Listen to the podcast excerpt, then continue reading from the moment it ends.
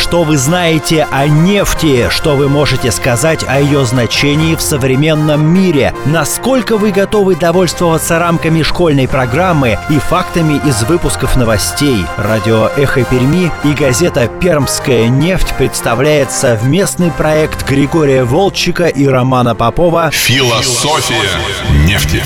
Предстоящему 30-летию компании «Лукойл» посвящается Добрый день, дамы и господа. Мы продолжаем программу «Философия нефти». У микрофона Роман Попов и Григорий Аркадьевич Волчек, писатель, журналист, публицист, историк нефтегазовой отрасли, продолжает рассказывать о выдающихся людях российской нефтянки. Это вторая часть. Григорий Аркадьевич, здрасте. Добрый день. А, итак, в прошлой части, я напомню, мы говорили про братьев Нобелей, мы говорили про Владимира Шухова и мы говорили про Губкина. И про Менделеева. Да, и про Менделеева тоже упомянули, конечно. А в этой части? А в этой части мы поговорим, в частности, о Николае Константиновиче Байбакове, которого многие а, считают, и я с этой позиции согласен, главным советским нефтяником. Он родился в Баку, сделал моментальную, стремительную вертикальную карьеру. В качестве движителя карьерного лифта, увы, был большой террор, когда освободилось много вакансий, и э, буквально за пять лет после окончания Э, вуза э, Байбаков уже стал большим начальником. Он стал руководителем всей э, Поволжской нефтянки, так называемый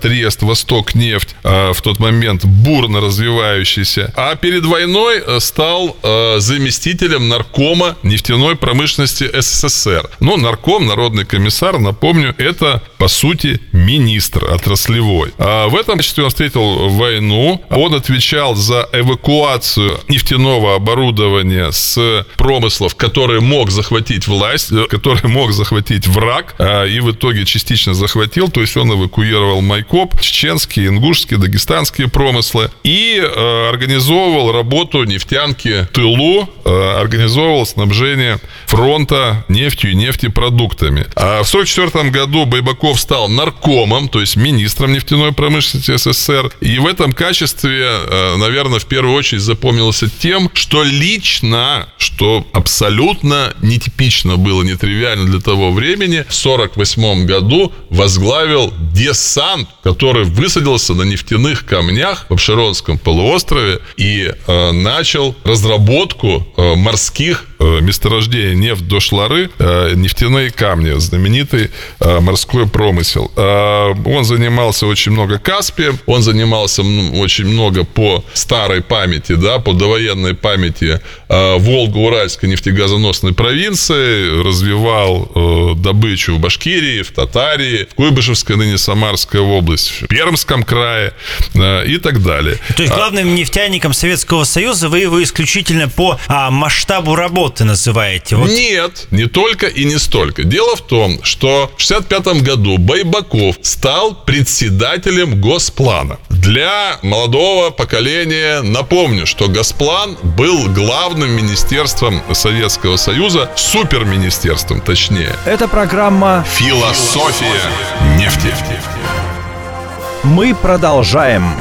Советская экономика была плановой, все планы писались, утверждались, согласовывались в госплане. То есть в советском хозяйственном механизме я смело поставлю председателя госплана на второе место после, после премьер-министра. Тем более, что он по статусу был заместителем председателя Совета Министров. И вот на этой ключевой позиции Байбаков проработал ровно 20 лет коренной, настоящий, истинный нефтяник вот на такой э, суперпозиции. Это значит, что начиная с 65 года, когда э, нефтянка Западной Сибири э, вступила э, на, в этап бурного роста, когда были открыты гигантские и супергигантские месторождения, и нужно было их ускоренно разрабатывать, когда нужно было решать, что делать с этим добытым сырьем, с нефтью и газом, когда нужно было строить э, НПЗ, ГПЗ, а также магистральные трубопроводы для экспорта этого сырья и зарабатывания, собственно говоря, денег, на которых наша страна жила длительное время и продолжает жить до сих пор. Вот все эти решения были в свое время обоснованы, защищены, согласованы, подкреплены ресурсами и приняты, в том числе или во многом, или в первую очередь, благодаря усилиям товарища Байбакова, который прожил, кстати говоря, очень длинную жизнь, 97 лет, умер сравнительно недавно, в 2008 году. Вот за это мы и называем его главным советским нефтяником. Буквально программу назад периодически говорили о, об организаторах процессов. Вот у нас, видимо, в нефтяной отрасли именно организация процессов важна как нигде э, более. А также идеология процесса, а также технология процесса, а также стратегический взгляд и визионерский взгляд. Ведь а, тогда были приняты решения, например, там, проложить э, трубопровод «Дружба» или проложить газопровод Уренгой, Помары, Ужгород. Это магистрали, которые до сих пор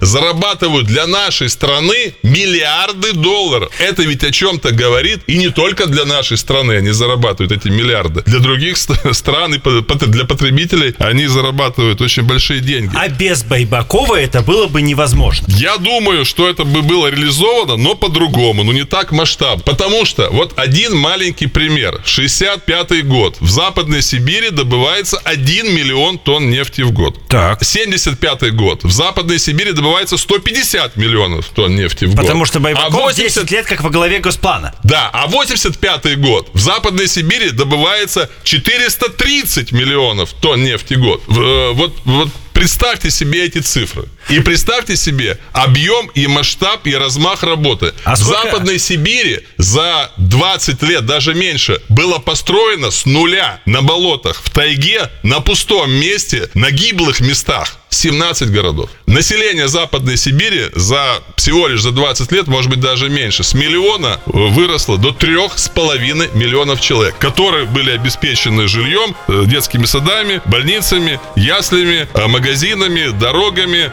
линиями электропередач и так далее, и так далее. Это программа «Философия нефти». Мы продолжаем. Ну, понятное дело, что кто-то должен был эти решения готовить на отраслевом уровне. И тут возникает монументальная фигура Алексея Кирилловича Картунова, которого можно назвать отцом газовой промышленности э, советской, отечественной. А вот, наконец-то, мы немножко скажем о газе. А Картунов э, герой войны, настоящий герой Советского Союза, командир полка. Он строитель. Э, после войны он строил крупные нефтяные объекты, а потом его бросили на газ. И он более 15 лет а, в разных позициях. Название фирмы менялось. Но, в общем, он был министром газовой промышленности Советского Союза. И, в общем-то, он ее и создал. И более того, он а, создал вот эту самую знаменитую систему магистральных газопроводов, которые мы условно называем Западная Сибирь, Западная Европа. На слуху название Уренгой, Помар, Ужгород. На самом деле магистральных ниток газопроводов диаметром 1420 миллиметров 20 ниток, которые гонят на запад десятки и сотни, сотни, конечно же, миллиардов кубометров природного газа ежегодно. Вот это очень круто. И подсчитано, что э, энергетический потенциал одной трубы, он превышает весь энергетический потенциал всей гидрогенерации России. Черномырдин Виктор Степанович. Вот такая фигура. Все его знают, все его помнят. Он был длительное время премьер-министром уже в Новой России, но до этого он был а, министром газовой промышленности и создателем а, газ, государственного газового концерна «Газпром». То есть он из министерства сделал концерн «Газпром». Это очень интересная и отдельная, и очень тонкая, и очень дискуссионная тема. Почему благодаря Черномырдину газовая промышленность пошла по совершенно другому пути, нежели нефтяная. Нефтяная, э, так сказать, была разрезана на части, на так называемые вертикально интегрированные нефтяные компании. Создателем этой модели был человек, о котором мы только сейчас прямо и поговорим. А вот газовая промышленность пошла по простому, торному такому пути. Из мин Газпрома был сделан Газпром, что по сути одно и то же. То есть полный монополист, все в одних руках, газовая труба там, экспорт там, добыча, переработка, распределение, все э, в одних руках. Футбольная команда «Зенит». И даже «Зенит». И даже футбольная команда «Шальке» 0-4. А, уже... чего, там, чего там только нет. Вот это путь. Молчу про сочинскую жемчужину. Да, вот это, вот это путь, э, по которому пошла газовая промышленность. Хорошо ли, плохо ли, это, еще раз говорю, дискуссионный вопрос. Более того, Я, например, считаю, что газовая промышленность вполне могла бы пойти по пути вертикальной э, интеграции, как и нефтянка, и это бы ей пошло на пользу. Но она пошла таким путем, каким пошла. Самое главное, что она сохранилась, что она никуда не делась, и она работает, и нас с вами худо-бедно кормит. Так вот, кто же создал систему вертикальной интеграции нефтяной компании? Да, Кто? скважины до беззаколонки, при, причем а, не в монопольном, а в конкурентном виде. Вагит Исуевич Эликперов. А, и дело даже не только и не столько, что он создал Лукойл, он создал модель шаблон, образец, эталон. Более того, эта модель является репринтом западная модель. Это не секрет. Когда Вагис Сурович был еще молодым заместителем министра нефтяной промышленности СССР, а он поехал во главе делегации Миннефтепрома в Великобританию, детально ознакомился с организацией работы British Petroleum или попросту BP и решил, что эта модель, вот эта модель вертикально интегрированной нефтяной компании наиболее оптимальна и для российских условий. И реализовал это на примере Лукойла. Лукойл это первая подобная компания. Она была образована в ноябре 91 года. В будущем году 30 лет. Все остальные нефтяные компании России были выстроены и выстроены до сих пор ровно по этому образцу. И в этом, я считаю, главная заслуга Вагита Исуфовича. Ну, а то, что Лукойл хорошая компания, и мы все ее любим, и живем в таком в классическом лукойловском регионе, где есть и добыча, и переработка, и сбыт, это, я думаю, очевидно.